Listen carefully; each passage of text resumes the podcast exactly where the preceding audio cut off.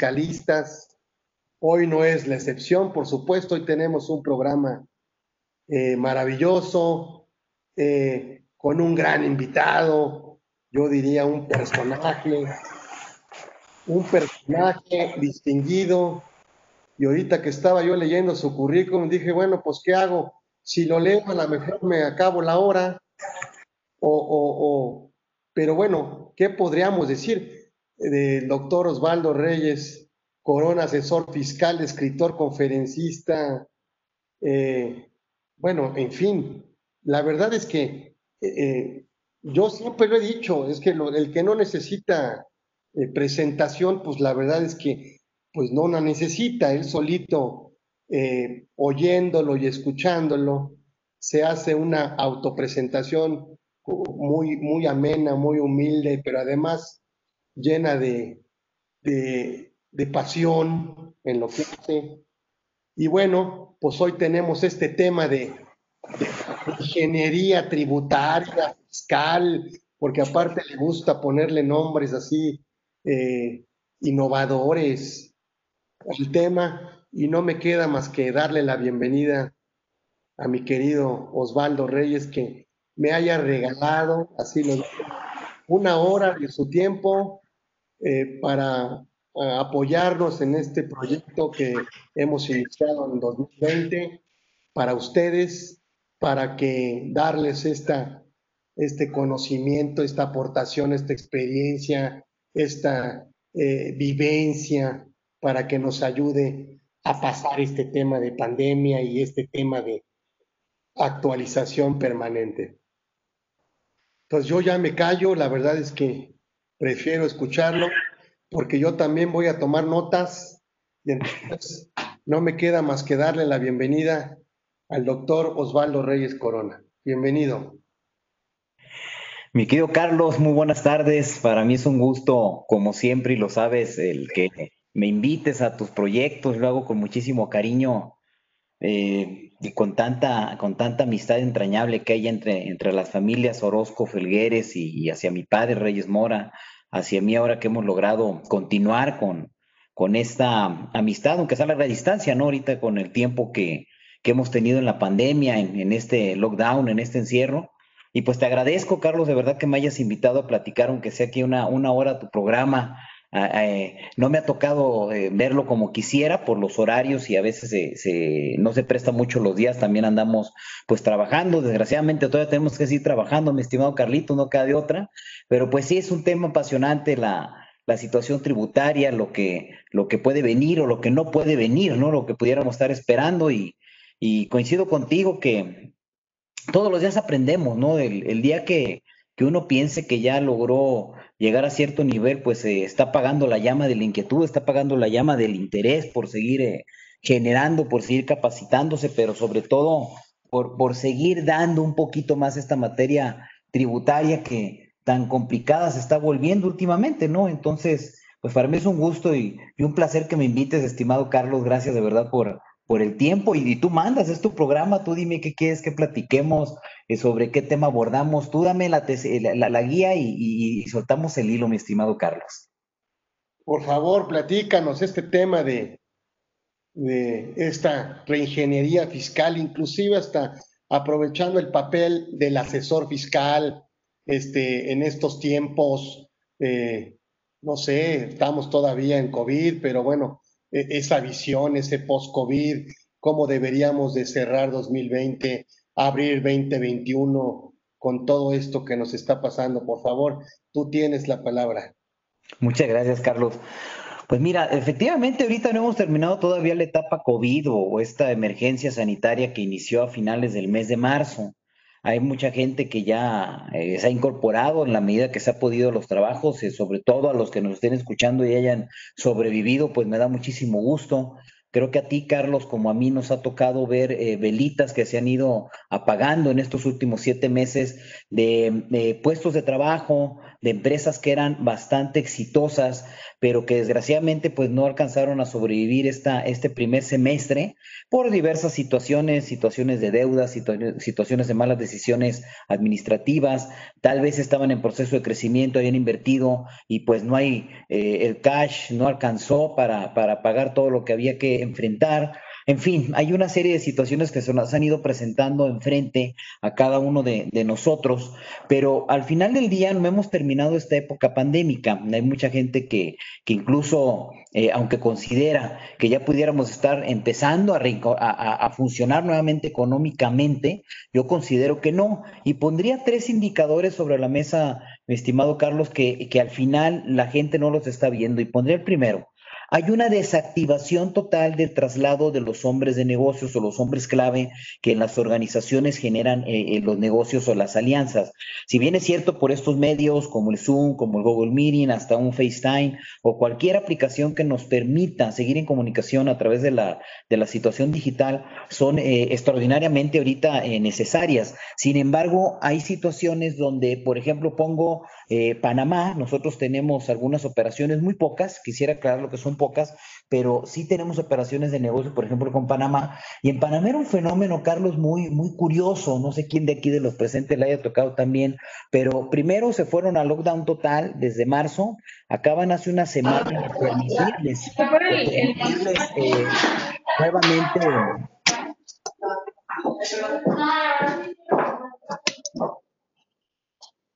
Se metió.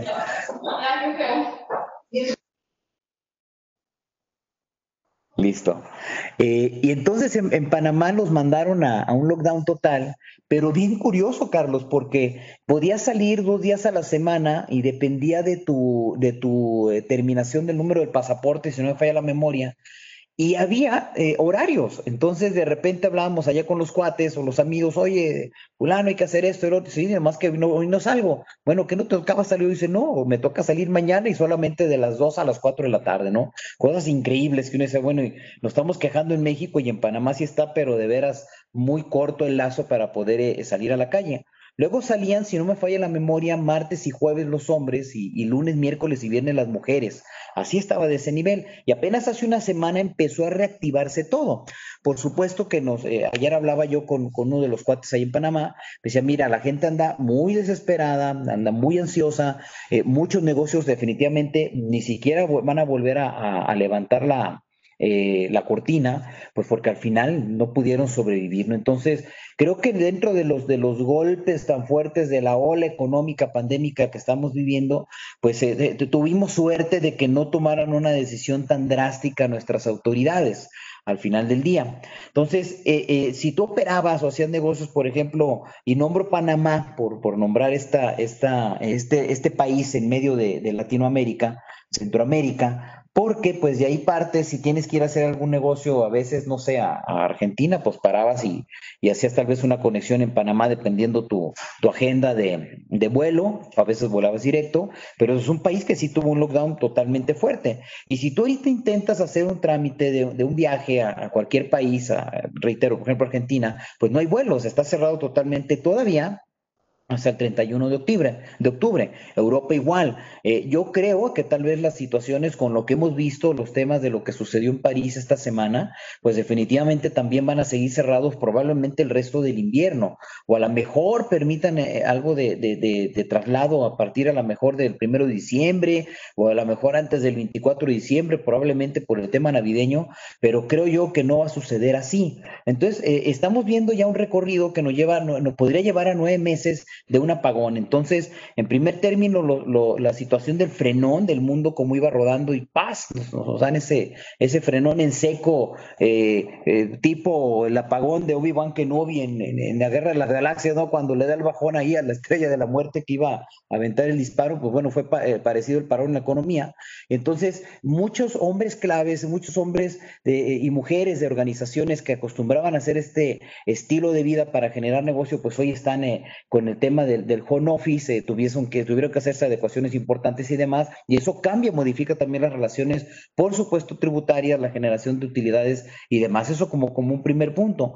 Otro segundo punto también importante es que ese apagón a nivel mundial, no solo México, genera forzosamente estragos en la recaudación. La recaudación cambia, la recaudación toma otro matiz, se tiene que hacer mayor presión, por ejemplo, lo que ha sucedido con las negociaciones de algunos grandes grupos corporativos, y es normal, dadas las circunstancias que estamos viviendo. Entonces, cambia la forma en que va operando el SAT. También tuvo, por otro lado, el hecho de que tenía citas o se tienen citas incluso, por ejemplo, para reactivar una FIEL. Si no ha pasado el tema del año, pues grabas un video y la reactivas. O sea, tuvieron que adaptarse también las autoridades. Sin embargo, no ha terminado aún este proceso. Si en este momento dijéramos, oye, ya estamos con la nueva normalidad, yo pienso que no, ni siquiera estamos, tal vez un 30%, porque vamos a ir adaptando en el tiempo los procesos a lo que pudiese llegar a ser. Un comentario que tal vez es banal, pero válido. En mi recámara, por ejemplo, de mi casa,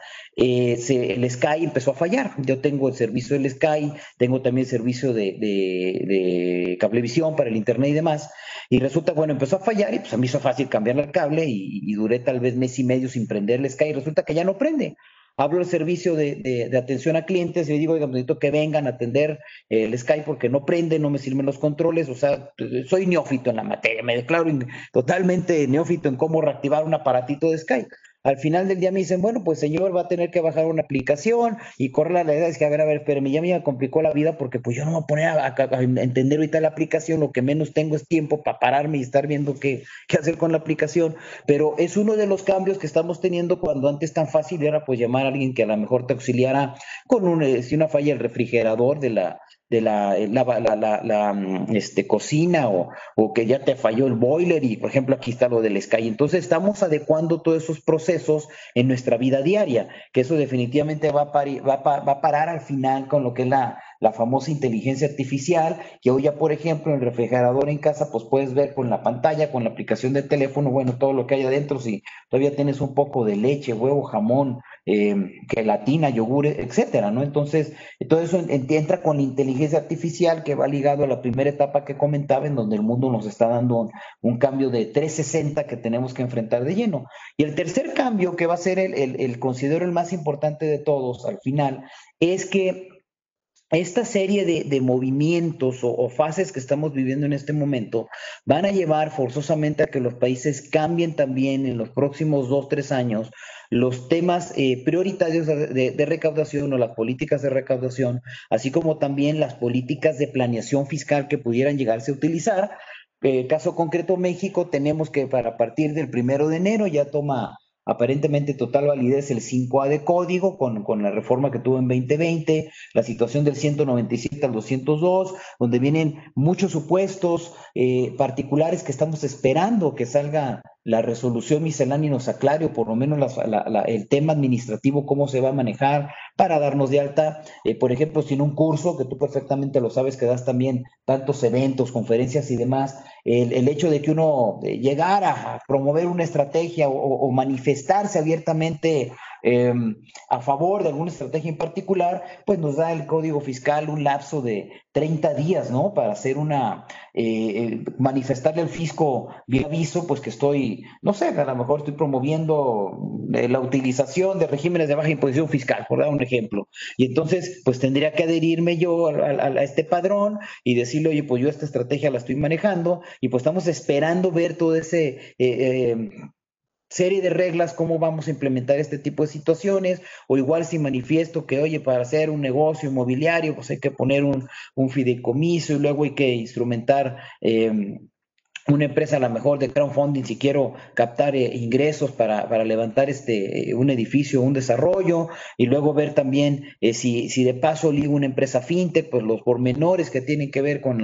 los trámites ante una empresa con esta naturaleza.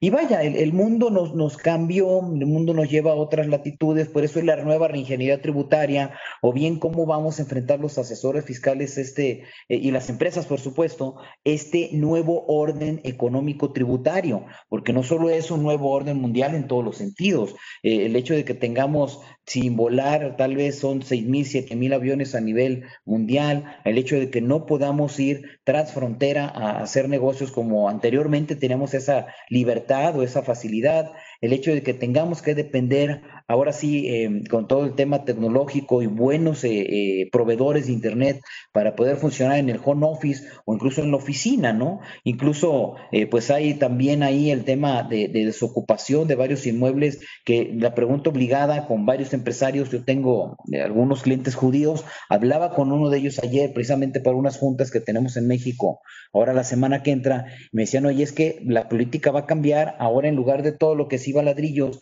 vamos a irnos tal vez con un 40, un 60% y el otro porcentaje a negocios novedosos que nos puedan dar otro tipo de ingresos o utilidades.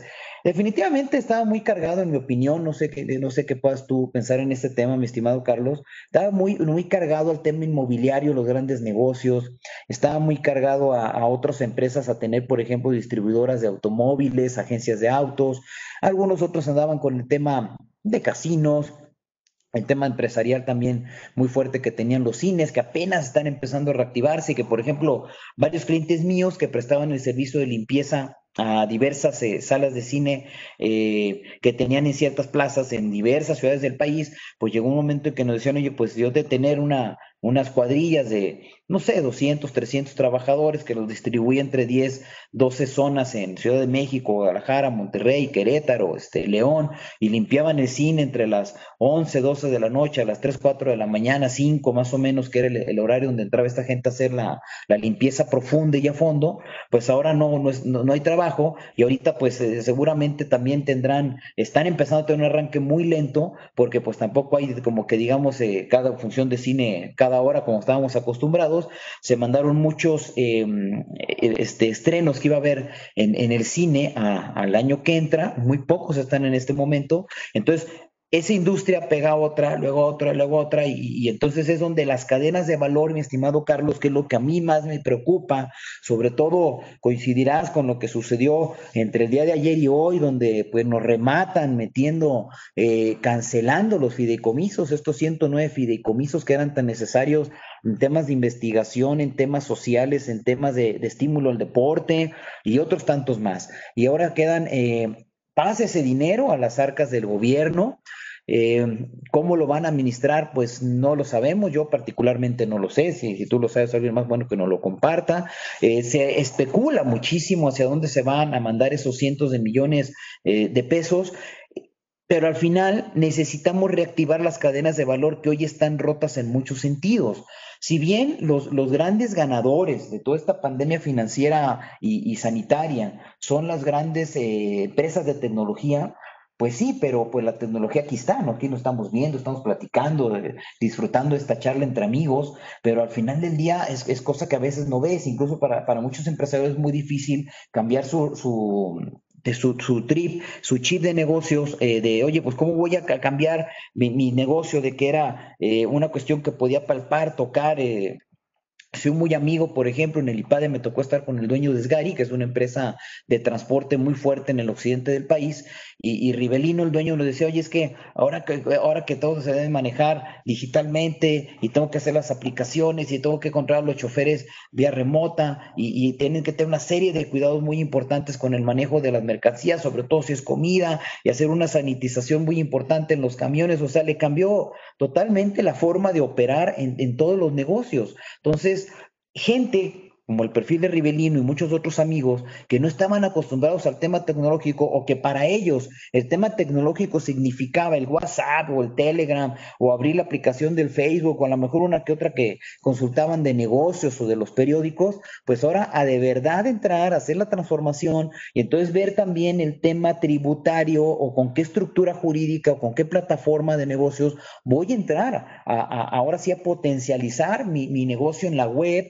mi negocio en la red sociales, el hacerle entender, por ejemplo, a uno de los constructores también que son, no es de la comunidad judía, dependiente, de otro sector de negocios, fuerte en Occidente y en el Bajío, nos decía, oye, es que ahora pues todo lo tengo que hacer, las presentaciones, hay que hacer los videos, ya no voy a hacer el showroom como antes, le metíamos tanta lana y muy bonito, y ahí teníamos la pantalla y le invitábamos a la gente ahí un vino tinto para que se animara a comprar el departamento. Bueno, pues ahora tengo que hacer circo, maroma y teatro en el Zoom para poder cerrar. Afortunadamente les ha ido bien, lo que he visto yo de los números van bien, no como deberían ir en el plan de negocios que se tenía instrumentado, donde debiéramos de estar este octubre de 2020, pero por lo menos han logrado cumplir las obligaciones de todos los apalancamientos que tenían con la banca. Incluso hubo por ahí un estímulo con el gobierno que se pretende garantizar hasta un 70%. No optaron estos empresarios por tomarlo, pero otros sí. Y entonces, vaya, se está dando un respiro en ciertas situaciones, en ciertas industrias, pero no en todas. Y hay muchas más que, dependiendo el nivel donde estés en la cadena de valor, hacia abajo, hacia arriba, si se considera o no prioritaria, incluso como en el estado de Jalisco está sucediendo en este momento, que ya declaró el gobernador que no hay regreso a clases, por lo menos hasta enero se va a valorar, no se abren eventos deportivos, es decir, los estadios de fútbol, por ejemplo, o de béisbol, si hubiera el caso que están los Charros de Jalisco en Guadalajara, no va a haber los partidos abiertamente para el público, los cines están viendo si los mantienen, los poquitos que están abiertos, funcionando todavía o no, pues porque se les disparó el tema precisamente de los contagios, ¿no? Entonces, sí nos cambia totalmente el mundo y que hay que hacer una reingeniería no solo tributaria, mi estimado Carlos, sino de vida, de procesos, de familia. ¿Cuántos íbamos a pensar que al finales de marzo, cuando estábamos a punto de irnos ya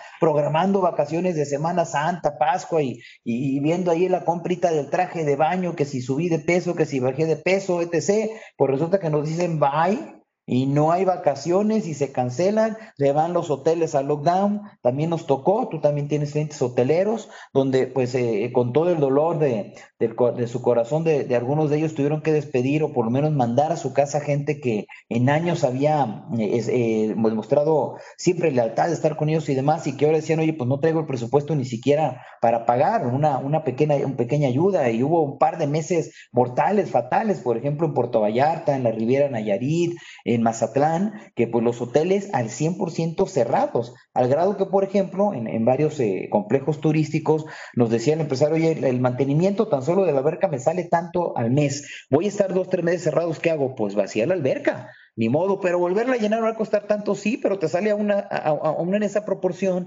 más barato vaciar la alberca y tenerla el hueco ahí, a estar metiéndole los químicos y la luz que te implica, los filtros y demás. Entonces, en cada industria fue pegando, fue afectando. Finalmente comentaría, por ejemplo, la industria aeronáutica, que también tenemos mucha relación con algunos clientes por ahí que manejan renta de helicóptero, avión privado, transporte de algunas cuestiones especiales para ciertas empresas en logística, por ejemplo, de chips que son muy costosos y demás, y pues también varados. Dicen, oye, pues no vemos en qué momento esto se puede empezar a reactivar, porque al final del día, pues al no haber necesidad de trasladar a un ejecutivo la mercancía, o es mucho menor el pedido que pudiera haber de ciertos implementos electrónicos o cuestiones de alto valor o que no pueden estarse valores que no pueden trasladarse vía calle o en una Panamericana, blindado de más, pues ahora también esta industria está afectada y de paso, bueno, la gente que está trabajando en las aerolíneas comerciales, pues también trae ciertos problemas. Mire, Sair, que era una de las empresas más importantes, es de las empresas más importantes del planeta ahorita en aviación turística, pues bueno, ya se anunció que llegó el primer avión de carga a Ciudad de Guadalajara, por ejemplo, pero pues no se activa todavía la economía, entonces al estar cerrado, y ojalá esto se levantara para el 1 de noviembre, serían buenas noticias. No se ve un panorama tan halagüeño en el corto plazo, tal vez a lo mejor para dentro de 2, 3 meses y esperando que no sea un invierno tan crudo. Eso también esperamos que sea así, por lo menos ya pegó un buen susto Delta, ¿no? Este huracán anoche que anda por allá en las playas, en el sur, en Cancún y demás, ya pegó un buen susto, pero se degradó y hasta ahí paró la bronca, ¿no? Pero esperemos que este invierno no se recrudezca tanto, porque al final del día va a provocar que ahora sí le den el lockdown tremendo a otros territorios que en este momento no lo han tenido. Y si todavía, por ejemplo, Florida, hablaba yo con muy buenos amigos de real estate en Florida en estos días, la semana pasada en particular, y me decían, no, bueno, aquí ya se reactivó y ya te puedes venir a Disney y esto. Yo dije, espérame, pero pues si todavía Florida hace un mes y medio traían broncas con filas muy fuertes para hacerte la prueba del COVID y estaban esperando los resultados, tardaban casi 7 días, estaban prefiriendo ir con el médico particular a hacerlo, con la clínica particular. Le digo, pues como que ya todo como si nada. Dice, no, es que donde va a pegar muy duro, donde seguramente van a tener que hacer un lockdown en unos cuantos semanas, pues va a ser Chicago, va a ser Washington, va a ser Nueva York, la zona de arriba, Filadelfia, toda esa zona que está muy, muy pegada, porque pues ahí el frío sí es muy grotesco. Le digo, pues sí, me queda claro, y si me voy para arriba, pues ahí tenemos hacia arriba Boston y Canadá y demás, y pues me queda claro que sí va a estar muy, muy, muy fuerte el frío, porque regularmente en esa zona así es. Pero aquí la cuestión es, mi estimado Carlos, que tenemos, me voy a regresar, en el periodo de finales de marzo, abril, mayo, que es cuando hubo muchísima interacción con nuestros clientes, no sé tu punto de vista, pero yo les digo a varios clientes que les digo, oigan, pues a mí me gustó de alguna manera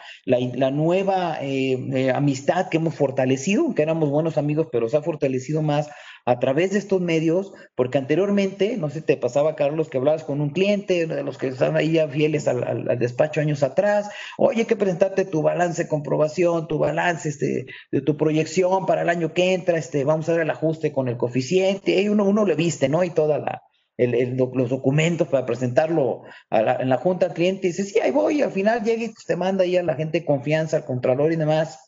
Así es casi siempre, pero ahora me gusta porque te mandan un WhatsAppazo y te dicen, oye, mi estimado, ¿cómo andas? No, pues pues hoy complicado, pero mejor mañana, ok, mañana nos reunimos, y resulta que en 10, 15 minutos estás arreglando cosas que antes tal vez te tenías que ir a una reunión de 1 hora, 2 horas, se perdía mucho tiempo. Entonces, por esa parte, para mí, creo que es muy positivo, y considero que también para todos los que están aquí escuchando la plática, porque hicimos que nuestros tiempos fueran mucho más cortos en algunas situaciones y mucho más ricos en contenido y en cierre de negocios, e incluso en lo familiar, porque esto no solo en la parte empresarial, también en el tema de negocios, pues te juntas más con el hijo, la hija, con el papá, la familia, y esa de la chorcha, y que traigan el vino tinto. Se evolucionó, pero ese espacio de tiempo entre finales de marzo, abril, mayo, fue muy complicado, porque hubo temas muy álgidos. Me tocó negociaciones muy álgidas de empresarios con CEOs o CFOs, donde les tocaba, por el tema también de las asambleas anuales,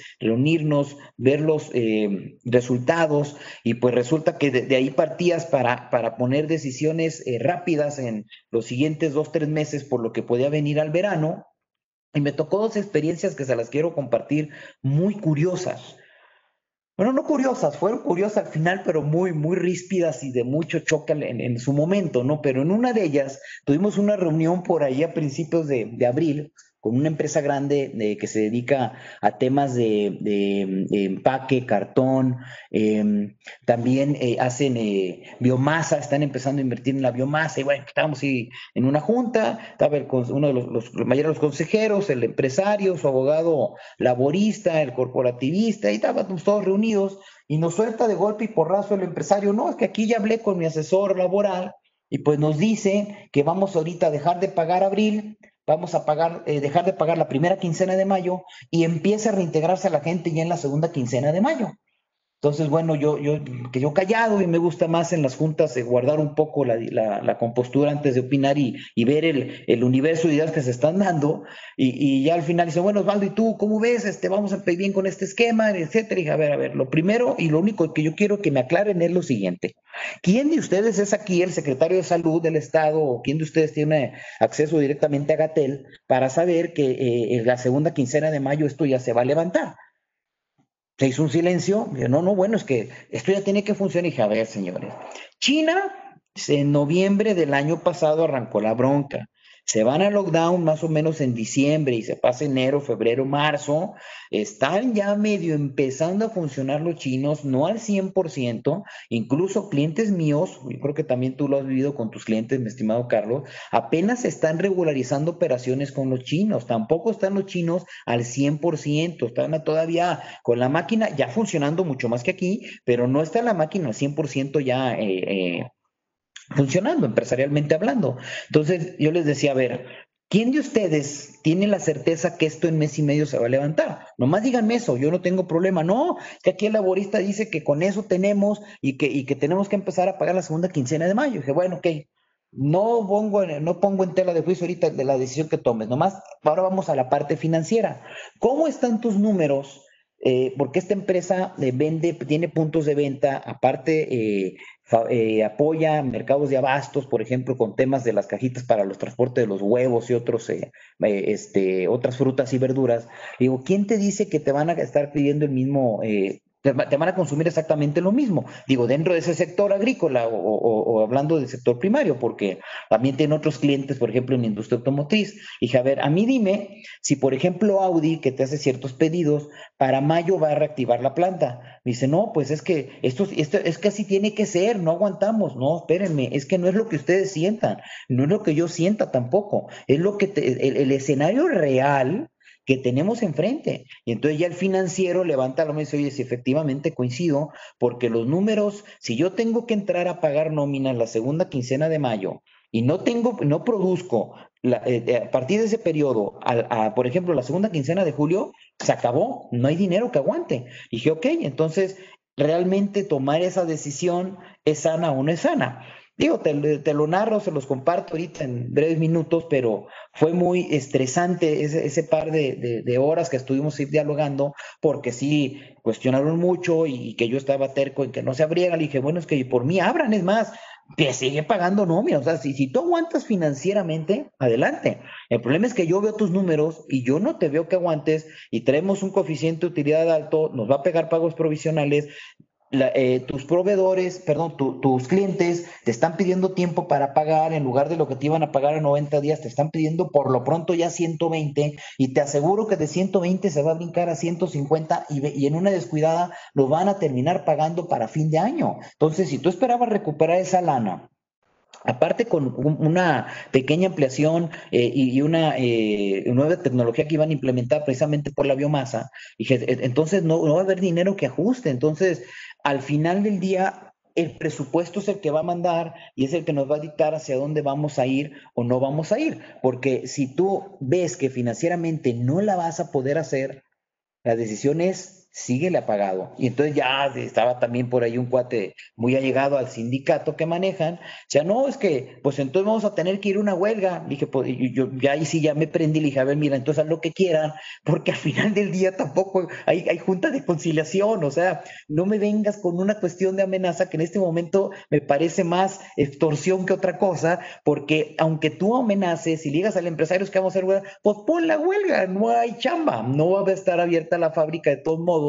Y pues de todo modo va a funcionar. Entonces, puedes argumentar lo que sea, pero aquí lo más importante es mediar. Y recuerdo que en esas fechas, mi estimado Carlos, por allá nuestro buen amigo, el abogado Marco Valerio, que es el secretario del Trabajo del Estado de Jalisco, de empresa jalisciense, afortunadamente en esos días salió a las redes y a medios de comunicación masivo y expresó lo siguiente. Dijo, a ver, señores, lo que yo les pido a los empresarios jaliscienses es que mantengan los puestos de trabajo. Si no hay dinero para pagar, si es tan fuerte el frenón económico y no tienen para pagar las nóminas como se venía haciendo normalmente, ni modo. Paguen lo que se puede, y si no se puede pagar, ni modo. Pero les pido, de acuerdo que así lo dijo, les pido encarecidamente que no me corran a nadie. ¿Por qué? Porque al que me corran, nadie lo va a contratar de aquí a fin de año, porque esto va a empezar a arrancar a lo mejor en 3, 4 meses y voy a tener gente en la calle sin trabajo Y a las empresas también van a disminuir su producción porque a lo mejor pueden dejar ir talento que tiene capacidades muy particulares, especiales, y no va a haber quien los recontrate al final del día. Entonces, sí fue una etapa muy particular con lo que se vivió con varios empresarios en Occidente que tenían esta idea curiosa de que se iba a levantar la economía inmediatamente a los 2-3 meses. Yo aquellos que tú sabes, tú y yo tenemos clientes y muchos de los que nos escuchan, que prácticamente lo que uno les dice al pie de la letra lo siguen. A veces uno se equivoca también, no tienes la verdad absoluta, pero regularmente tomamos acertadas decisiones, sobre todo cuando son en buen petit comité y se toman sobre los números, sobre la base del futuro, la industria en particular que estés hablando.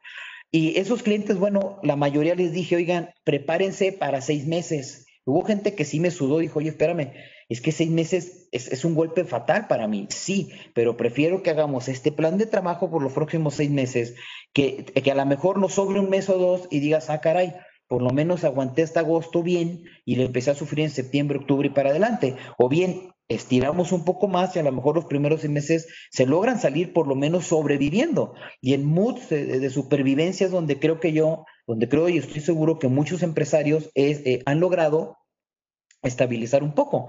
Platicaba también con otro buen amigo que se dedica a joyería económica, que tiene negocios en diversas plazas, no triple A, pero sí sector popular, tiene más o menos 130, 140 sucursales a nivel nacional, y me decía, oye, es que si no hubiéramos optado por este plan, pues realmente no hubiéramos sobrevivido. Y luego con las fluctuaciones que tuvo el oro y con todo el impacto que tuvo en esos 6 meses que subió, luego dio un bajón y hasta ahorita lanza, está muy diferente el precio de hace 6 meses, relojes y demás, pues no hubiéramos sobrevivido. Pero hay otros que, pues ya sabes, Carlitos, en la práctica nos dicen que sí a todo, pero luego por atrás llega uno, ve el resultado anual y luego ya te empiezas a ver y como que hay truco y luego le cuestiona ciertas deducciones y resulta que a los 6-7 meses pues están publicados ahí sus proveedores en la lista CEFO, ¿no? Que tú tienes por ahí un libro muy interesante sobre este tema y uno dice, oye, espérame, ¿por qué no hiciste lo que dijimos? ¿Por qué no te fuiste con este plan, con esta serie de deducciones? No, pues es que aquí mira rápido y mi compadre con el que pues siempre estoy en el vapor, en el club, ya ves que esos compadres, estimado Carlos, que a veces uno no conoce vestido nunca, ¿no? Que nomás en el vapor te lo encuentras y pues me ofrecía el tener este beneficio y que pues sí, pero mira lo que sucedió ahora y la bronca en la que estamos enfrentándonos, ¿no? Entonces, al final hay de los dos lados, ¿no? Del lado oscuro y digamos el que sí te hace caso y que tuvieron también en este periodo pues ciertos enfrentamientos y incluso nos tocó con un par de clientes el que tuvieran la situación de que la wifi los mandara a llamar, un cliente persona física, por ejemplo, que tiene actividades fuertes y que le congelaron cuentas y desesperado decía, oye, ¿qué caramba vamos a hacer? Los tribunales cerrados, no podemos ir a México, además no nos van a recibir, o sea, pues sí, pero pues ahora hay que ver en qué rollo te metiste. No, es que yo no hice nada. Ya cuando uno empieza a ver el antecedente, dices, bueno, pues no, que no hiciste nada. Entonces, de todo hay en la viña del Señor, ¿no? Pero creo que este periodo nos ha hecho reaprender, mi estimado Carlos. Este periodo nos va a llevar a tomar decisiones mucho más asertivas, mucho más fundamentadas. No acelerarnos tanto a veces porque hay empresarios que empiezan a crecer, yo creo que a ti también te pasa y ya quieren comprar, invertir, esto, a ver, espérame, vamos respirando, esto es una carrera de resistencia, es una carrera de 5 kilómetros, tú vas en los primeros 500 metros y ya le quieres pisar a todo, a ver, espérame, hay que ir con calma y creo que esta etapa pandémica que todavía estamos dentro de ella y que aún no se levanta la emergencia sanitaria, aunque se dice que para diciembre aparentemente la OMS va a empezar a surtir ya de medicinas en algunos países del mundo, seguimos aprendiendo y es un periodo donde nos va a enseñar a redistribuir, por ejemplo, eso lo he visto yo en varias empresas, a redistribuir presupuestos, a no cargar tanto a ciertas situaciones, tal vez era muy grueso el cuerpo diplomático, que yo sí les digo, de los ejecutivos y un asesor para esto, un asesor para el otro y el otro, y oye, pues hasta aquí estamos pagando un mundo de dinero de asesorías que yo no las veo realmente que nos den un beneficio al final del año en la instrumentación del negocio. No, pero pues es mi compadre que ya tiene años acá y luego al comisario, ya está bien. Creo que eso sirvió para adelgazar las estructuras y realmente tener las estructuras necesarias y aquellos hombres y mujeres claves en las organizaciones que realmente nos lleven a producir mucho mejor. También estoy seguro que se tienen que tener muchas decisiones, mi estimado Carlos, en pro de ser mucho más agradecidos con la planta laboral. Si algo yo me preocupé bastante con la mayoría de empresarios que asesoramos fue que pudieran tener algo en el bolsillo los trabajadores y que no los ahorcaran. Algunos, tú lo sabes, están con algunos outsourcings que pagan más o menos bien, otros están con otros que pues de plano no das una, pero al final del día procuré que tuviesen ciertas prestaciones, incluso al día de hoy en algunas de ellas todavía se sigue pagando con riesgos, se sigue pagando, me refiero a riesgos laboral que por el tema de la pandemia, porque no es lo mismo al trabajador que está en el tema administrativo y a lo mejor se nos fajó un office, que tengo empresas y tú también, en donde no han regresado a la oficina prácticamente más que a 2, 3 situaciones o tal vez a juntas, pero no están reincorporados al 100% en la oficina y sigue el home office siendo la parte principal de trabajo. Entonces, pues cambian los sistemas de remuneración y es donde yo entré y dije, a ver, vamos a quitar yo creo esta parte del outsourcing con estos ciertos ejecutivos, esta parte administrativa, o acá donde está el tuercas, el estopas, el vejigas, pues va a ser diferente. ¿Por qué? Porque es un momento clave adecuado para reorganizarnos y tomar mayor conciencia. Eso es algo de lo que yo me he preocupado mucho con el empresario en la parte humana, que siento yo, no sé la opinión que tú me puedas compartir, pero siento yo que se había perdido muchísimo el aspecto de, se vayan todos al outsourcing aquí y allá, y no, a ver, espérame. Sí es válido en ciertos aspectos, y si se puede ahorrar y la ley te lo permite, adelante. Considero también que a partir del año que entra, con el artículo 5A vamos a tener una nueva convivencia con la autoridad y una nueva forma de comunicación, le pondremos en la mesa, le abriremos los expedientes de ciertas estrategias que traeremos en la parte comercial, en la parte empresarial, en la parte de distribución de un dividendo, retorno de una cuca, etc., remuneración ejecutivos, trabajadores y demás, y entonces ya será mucho más fácil tener la certeza de que la decisión que tomé realmente es la adecuada. También el propio código con la reforma que viene, pues nos va a permitir, si en dado caso no estoy de acuerdo con lo que diga la autoridad, interponer los medios de defensa correspondientes, juicio de nulidad o juicio de amparo, para poder hacerlo en mi derecho en un negocio, porque pues sí pone ciertas restricciones importantes la autoridad, pero reitero, ya veremos cómo se da esa comunicación con estas reglas. Y entonces, vaya, nos cambia el mundo, hay una reingeniería total de negocios en la tributaria, por ejemplo, también hay ciertas empresas que manejaban actividades como híbridas, y entiéndase híbrido o no híbrido en la tributación, sino mucho social con comercial o con lucro. Yo le decía, oye, ¿por qué en este momento no hacemos ya realmente una empresa social que les dé los beneficios a los trabajadores, que les dé las prestaciones adecuadas? Y la parte que es totalmente ya de lo que no pueda caer en la parte social, bueno, lo manejamos totalmente como deba de ser en términos de ley. Entonces, estamos aprendiendo en estos procesos, que creo que es lo más importante, y considero que la reingeniería tributaria, de negocios, nos van a ser lo que vamos a tener que estar ya aplicando desde meses atrás para poder sobrevivir a lo que nos viene 2021, que no es un año fácil. Si tú analizas, y sé que ya lo hiciste perfectamente, mi estimado Carlos, este presupuesto de egresos que está planteado en el Congreso de la Unión, lo que sucedió el día de ayer, la deuda que nos está creciendo en un número impresionante, no es posible que tengamos un Producto Interno Bruto, que no me falla la memoria, sobre 19 mil billones y tengamos deuda de 12 mil billones, o sea, hay un rango de maniobra del 40%.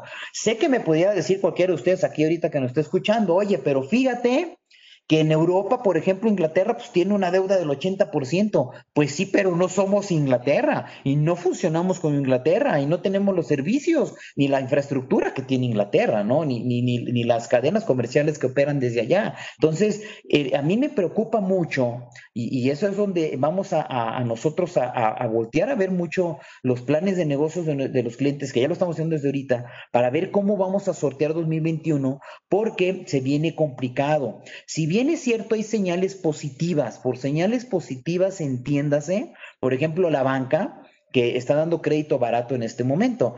Aunque yo esperé, honestamente, que fuéramos a tener tasas del 6 al 6.5, tal vez un 7.75, un 6.75. Nos están abriendo a un 7.75, un 7.50 Banorte, por ejemplo, que no está mal. Digo, de tener tasas, a lo mejor algunos otros pueden tener una hipoteca que esté al 12%, al 11% anual y que lográramos tenerla al 7.5, bueno, pues claro, son 4 puntitos extraordinariamente que en los flujos ya pintan. Y es un crédito grande o hay varios créditos, pues pintan mucho más. Entonces, creo que tenemos algunas señales positivas, pero por el otro también en la misma banca está mandando señales encontradas. ¿Por qué encontradas? Porque por un lado nos está dando esos indicadores que nos pueden dar confianza, vamos a prestar para que fluya, para que haya economía circular, pero por el otro lado tienen parados aún los créditos que dieron beneficios 6 meses atrás y que no están pagándose. Incluso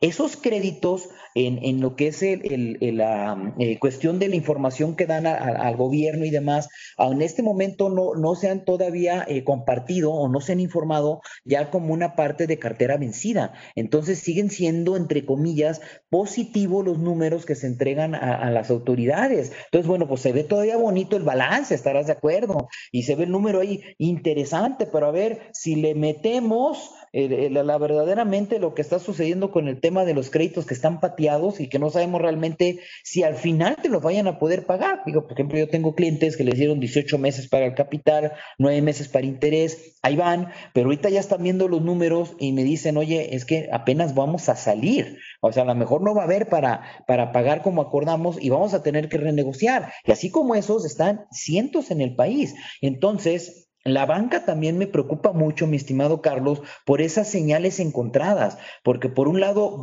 parece ser que arranca, te está dando, la economía te está dando para hacer algo, para poder arrancar, pero por el otro lado vemos los índices de capitalización y vemos el tema de cómo están los números y me empiezo a comer las uñas, porque ya nos tronó FAMSA. Hay quien se atrevió a decir, amigos, ahí, no, pues que FAMSA, un banquito, a ver, espérame, como sea, pero había cientos de miles de gentes con ahorro en FAMSA, había gente que tenía más de los 2,5 millones que le podía pagar el IPAD y que no va a recuperar más. Entonces, si hay afectación, ahora, si esta ola con estos beneficios que dieron los bancos va a terminar afectando a uno de los grandes a fuerzas, a cuál no sé, tenemos BBV, Banamex, Citi, HSBC, Banorte, Santander, ¿no? Creo que son los más 5 o los más robustos en la cadena financiera en el país, pero al final del día creo que a uno le va a pegar, mi estimado Carlos, hay que estar muy a las vivas revisando los números cada mes que están reportando. Fuera de estos grandes o bancos más con mejores políticas en los índices de capitalización y para tener el soporte para enfrentar cualquier bronca financiera, bueno, que ya no está viniendo, no que va a venir, ya estamos enfrentando en estos momentos, pero tenemos por el otro lado bancos, perdón, como Elektra, que ves la morosidad que traen y es impresionante el número, que hubo un periodo que casi pegó al 20%, caray, con un 20% estarás de acuerdo, mi estimado Carlos, que ya es para que la Comisión Nacional Bancaria de Valores entre intervenga y diga, se acabó, que en FAMSA fue el 16 y Elektra ha pegado más arriba. No quiero dar ningún comentario político ni positivo ni negativo sobre la relación de Salinas Pliego con presidencia, pero al final del día es lo que está sucediendo y ahí está el número. ¿Y qué va a suceder si realmente en la mesa lo técnico, lo legal nos dice tendría que irse a quiebra, tendría que suceder lo de FAMSA? Vamos a ver qué pasa y qué políticas se toman. Y por otro lado, reitero, si uno de los bancos grandes llegara a tener esta contingencia, ¿qué pienso que va a suceder? Espero que no, pero tal vez pudiéramos ver la quiebra de un banco grande en los próximos meses o en el próximo 2021.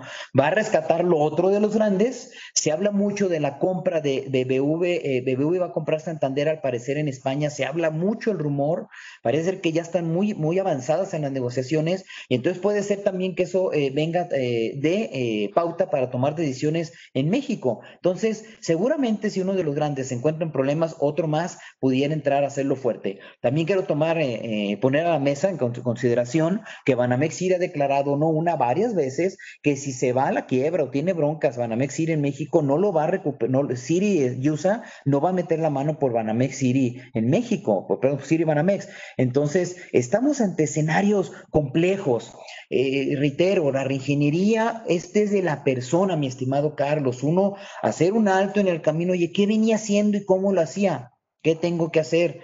Dos, ¿qué pasa con mi familia? Creo que también esto es muy importante en el núcleo familiar. ¿Cuántos de nosotros pensábamos, y eso sucedió con muchos empresarios, amigos y que asesoramos en Ciudad de México, en Guadalajara, decían, oye, es que pues yo tenía un departamento, una casa chica, por decirlo así, o cómoda para vivir en Ciudad de México, tenía una casita de campo, por ejemplo, en Cuernavaca o los alrededores, nuestro buen amigo Jaime Sandoval, que tú conoces, que también tomó ciertas decisiones importantes y lo felicité por lo que hizo, pero no todos tienen la facilidad a veces de tener esa comodidad. Entonces, ¿qué sucedió con aquellos que tuvieron que hacer un lockdown en una casa, en un departamento, que ya cuando tienes a los, vamos a suponer que 2 hijos junto contigo todo el día, y el perrito, y la persona que te asiste a lo mejor allí en el aseo, y vete a la casa a chambear 24/7. Híjole, y te das cuenta que tu propia casa no estaba ni siquiera lista para quedarte encerrado 3-4 meses completos,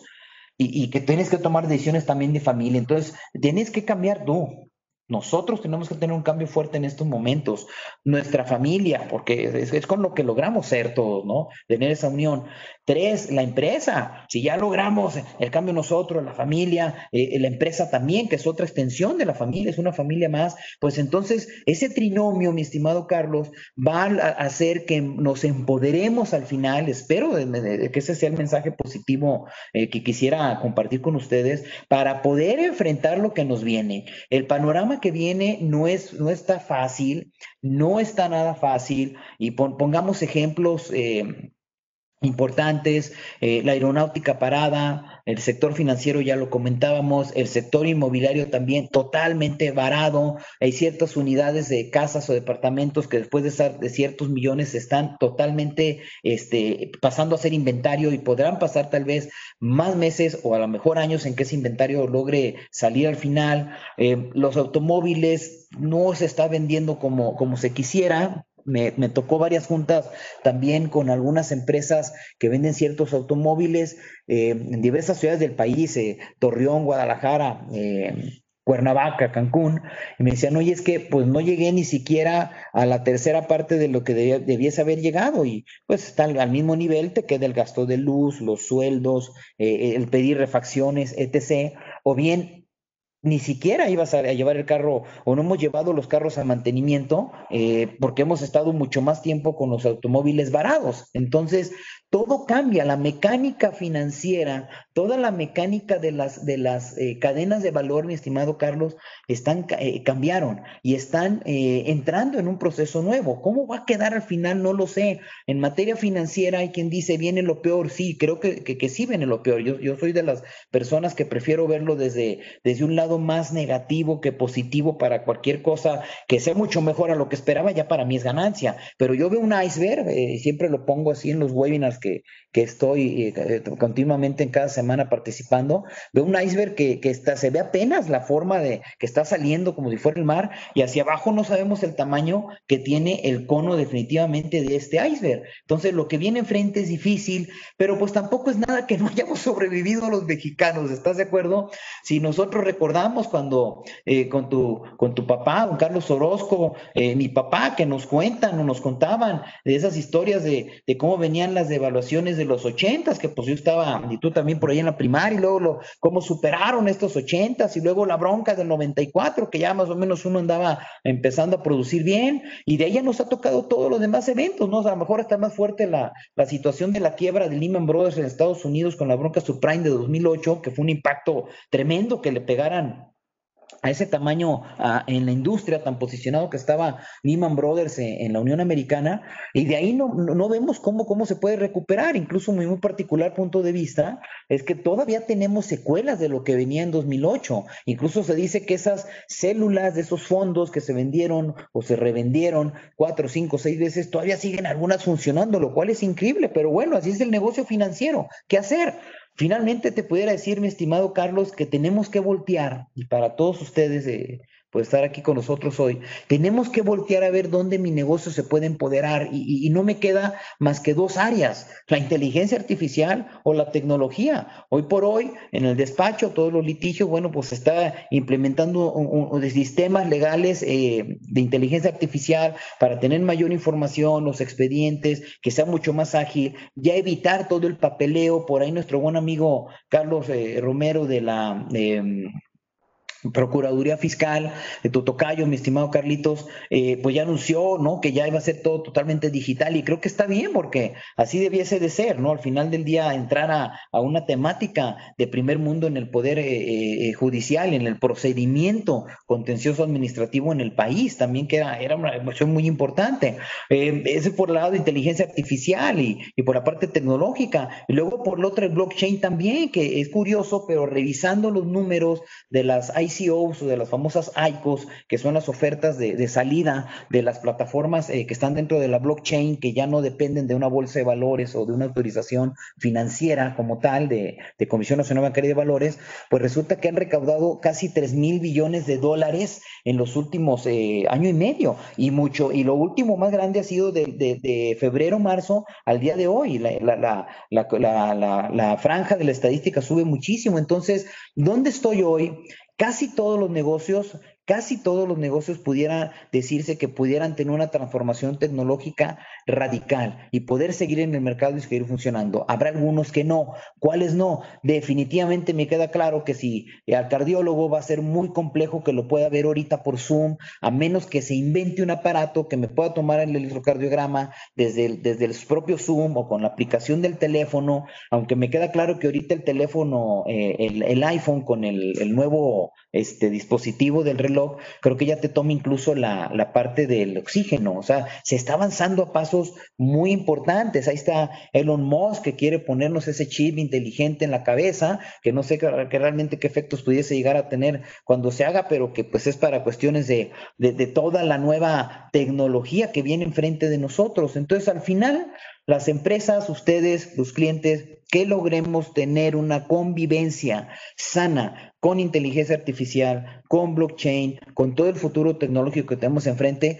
pues creo que vamos a poder saltar esta bronca que tenemos enfrente económicamente, que reitero, pues para México es tal vez como haber vivido un trancazo como el de 94, nada más que con todas las industrias en lockdown y con todos en casa y demás.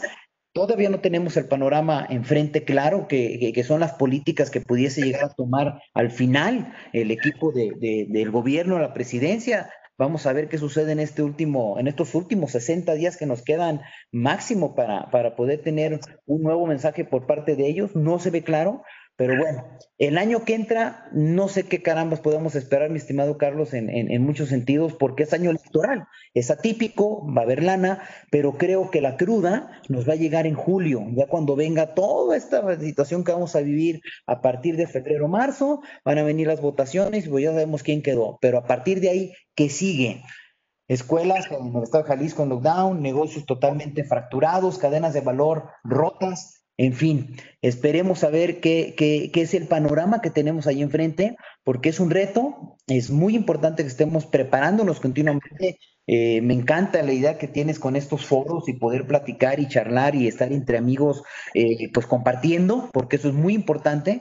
Hoy por hoy creo que una de las muchas barreras que rompimos, mi estimado Carlos, fue la comunicación y el egoísmo. Y en esa medida ojalá continuemos, porque creo yo que hoy el mundo estamos para compartir lo más que podamos en cualquier tema, no solo en la materia tributaria, no solo en la materia de negocios, cualquier tema que sea necesario compartir. Para eso están las redes, el lado positivo de las redes, el lado positivo del YouTube y del Facebook y del Instagram y demás. Y lo que sea negativo, pues bueno, ahí dejarlo de lado. Creo que no hay que perder el tiempo, ni que nos robe, ni nos quite tiempo, ideas que no nos van a hacer producir, mi estimado Carlos. Y no sé qué quieras más comentar, alguna pregunta, por favor, mi estimado Carlos, ya fue un monólogo muy largo esto, por favor.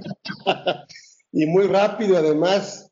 Yo te agradezco mucho que hayas aceptado la invitación y que me hayas regalado este tiempo tan valioso, mi querido Oswaldo.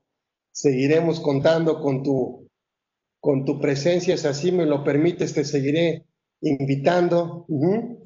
Y bueno, pues no me queda más que agradecerte que hayas estado aquí y por lo pronto, bueno, pues agradecer a los que se metieron a escucharnos. Y bueno, nos seguiremos viendo, esto lo hacemos todos los miércoles.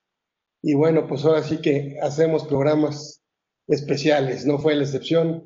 Entonces te mando un fuerte abrazo y te agradezco mucho que hayas estado aquí con nosotros. Y bueno, a todos nuestros amigos, nos vemos el próximo miércoles. Doctor Oswaldo Reyes Corona, muchas gracias. Carlos, muchas gracias por todas las atenciones. Un abrazo fraternal para ti, para tu familia. Por favor, salúdame ya a todas tus hermanas. Y por último, nada más quisiera decirles mis redes. El que le interese seguirnos por ahí en el Facebook es Oswaldo Reyes Corona. Repito, Oswaldo Reyes Corona, y nos localizan. En el Instagram estamos como Tax Certainty y también podemos tener toda la comunicación. Yo también sigo a mi buen amigo Carlos ahí en el Instagram. Y estamos a la orden, Carlos. Te mando un muy fuerte abrazo fraternal, con muchísimo cariño, mi hermano. Gracias por la invitación. Y el día que me lo pidas, aquí estaré contigo. Gracias, Rey. Cuídate. Gracias. Hasta la próxima.